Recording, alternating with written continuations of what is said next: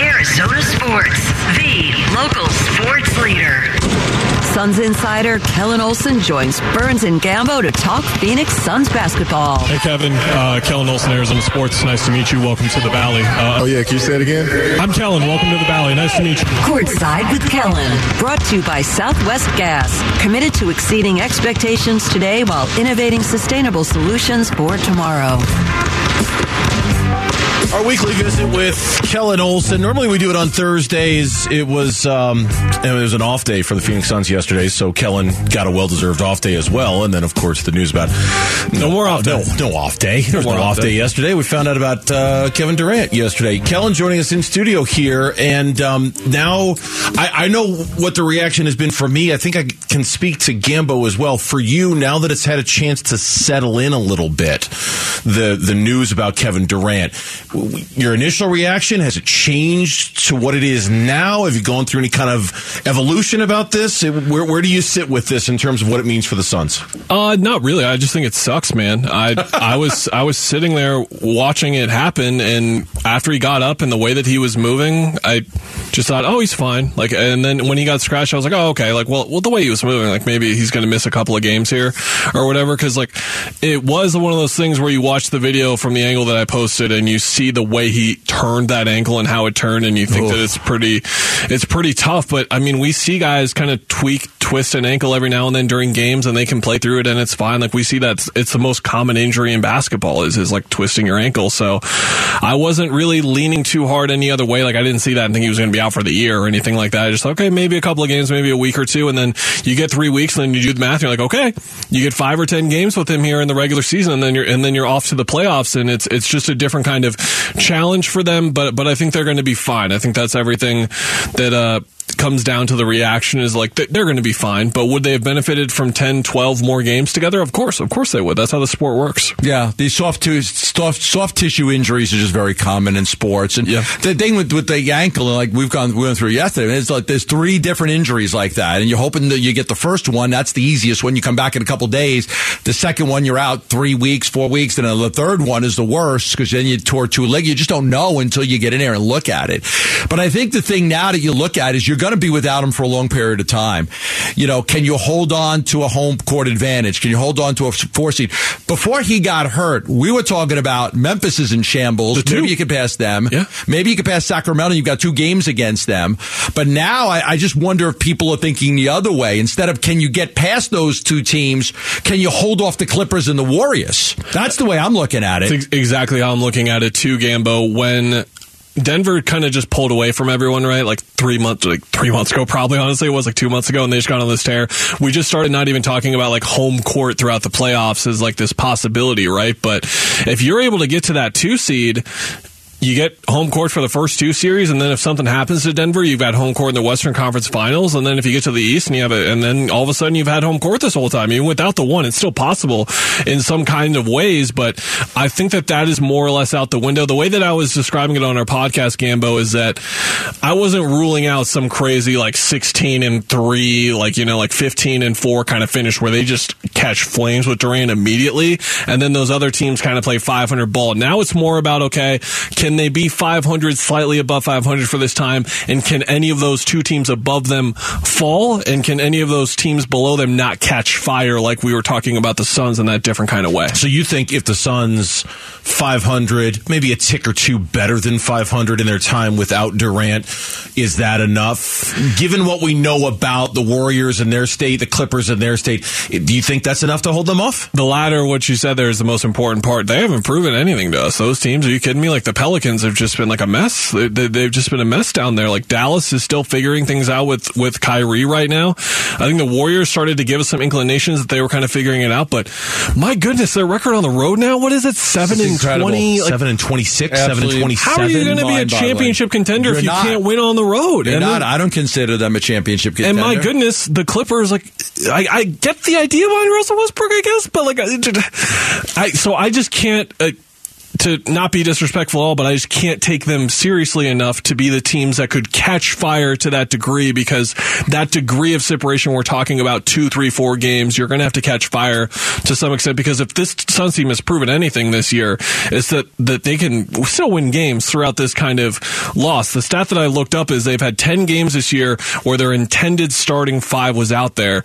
And then I believe it was 14 or I'm sorry, 16 other games where they just had four of those starters, where they were missing a starter and they had four of them. So that's 40 other games this year where they've been missing at least two starters. 40 and they have this record. So I think they're going to be fine. It's just a matter of any other team gets hot. And as you can tell, uh, I'm sure as you guys have repeated, like, Campbell, like I like get, Golden State has to play on the road. They can't play the rest of their games at home. No, they just can't. I, I, think the Denver and eh, I look at the way teams can defend the Suns with Durant, and yeah. I don't think I think it's Denver and the Clippers have the ability to defend.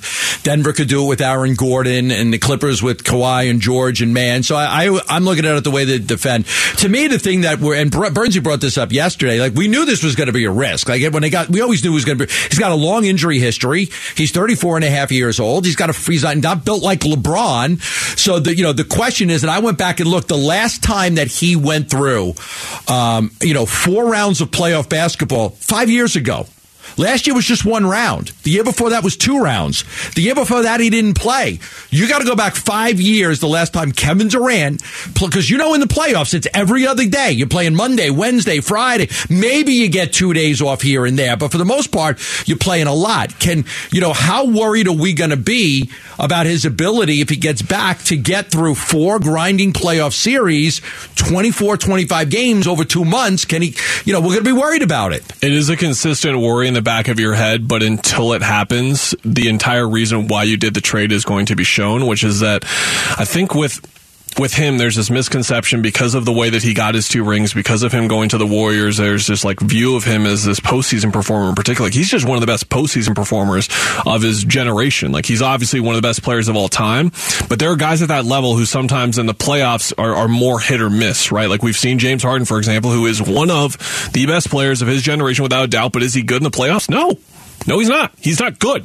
Not good in the playoffs. Mm. Durant is exceptional he played LeBron, outplayed LeBron James in the NBA Finals and won Finals MVP. He swept a LeBron James team. Like it, he did that. Yes, he did it with Stephen Klay and Draymond alongside him, but he was you guys watch those games just like I did. He was the guy on that team. It was his team at that point. Like he is that level of performer when he gets everyone healthy around him. I know the Boston sweep happened. I know things like that, but you look at what Milwaukee had to get through to get by him in that Brooklyn series where the toe was on the line. Like he is a monster in the postseason. And, and if they have him healthy, they, they're the favorites. They got to be. We, yesterday when this news came down, we, and you covered this team obviously with a high degree of scrutiny in every single day. They say reevaluated in three weeks. Ah, we almost automatically just add another week to that, right? Just because the Suns do. It's them, right? Are, are we mostly correct in kind of doing that with this team, with this current regime? Yeah, I think so. I, the reporting was interesting. I think Shams having it as two weeks. Maybe they're looking at a reevaluation point of two weeks, and then they assume that third week re- reevaluation day is going to come. But maybe that second reevaluation point. This is just me speculating. Could be the the green light that they get. But yeah, man, I if I had to guess, like five and a half over under the amount of regular season games, or, even lower, like three and a half that I would guess that he would play for the rest of the year. Like I would probably guess under. There's a back to back in there in that last week. Like I would, I would probably go under.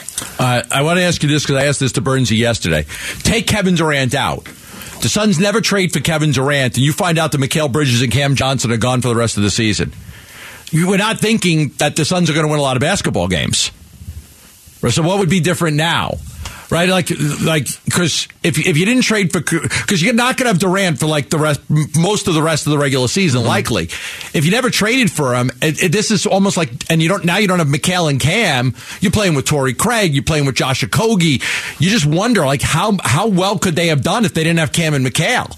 And it's the same thing here. Like how, without without KD, it's not like you've got Cam, Mikal, and, and Jay coming into play. They're not. So you do question like how is this a 500 team the rest of the way?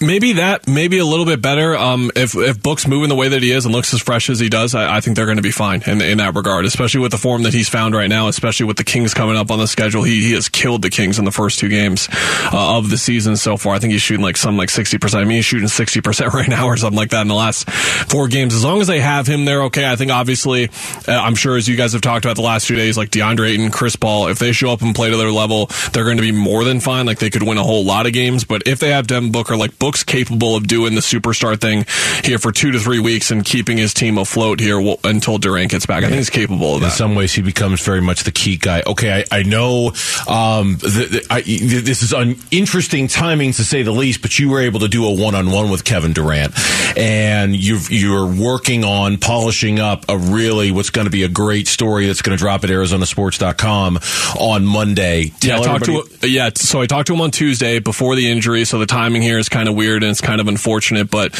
uh, the story is is about Prince George's County, which is a county that borders Washington D.C. It's where Kevin Durant was was raised. It's where Monty Williams was raised. It's where Jarrett Jack was raised as an assistant coach. That's the head coach, and it's just about their bond there with PG County and just getting to know a little bit more about Kevin Durant as a person. He was very gracious with his time to give me a couple of minutes to talk to him just about PG County. And if you're unfamiliar with PG County, it is like this basketball bedrock in a way where it's a population of under a million people, but the players that have come out of there from both the NBA and the WNBA, you're talking about Len Bias, Adrian Dantley, Michael Beasley, Durant, Williams. Wow. Len J- Bias Jarrett came out of there, huh? Yeah, Adrian Dantley, Danny Ferry came out of there. Danny you can look Ferry, at Ty Lawson, wow. Jeff Green. Like they've gotten so many products out of there, and it's just a really curious story as to like the why, right? And like what gets into that, and a, a lot of what Jarrett Jack talked to me about there. But like the clip that you have in front of you, like it's part of Kevin Durant talking about that too. Everybody says their their town is unique, but you know once you go there, it's a you know it's a certain accent we talk with, it's a certain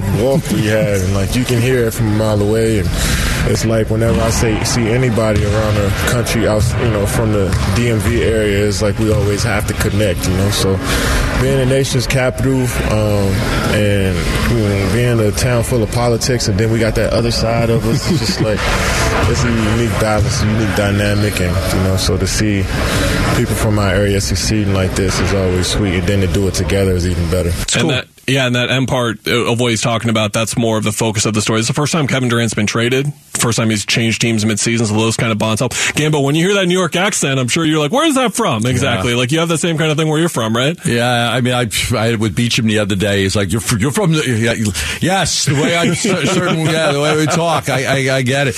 But I, like, I can't wait to hear that because like Len Bias, I mean, Len Bias was the number two overall. You may not know this. He was Oh the number two overall pick in the draft. Phenomenal talent. Like he would have been an all timer. He, he, he would have kept the Celtics dynasty going. Yeah. Like he was the number two, he was an unbelievable player at Maryland, number two overall pick in the draft, and then he died.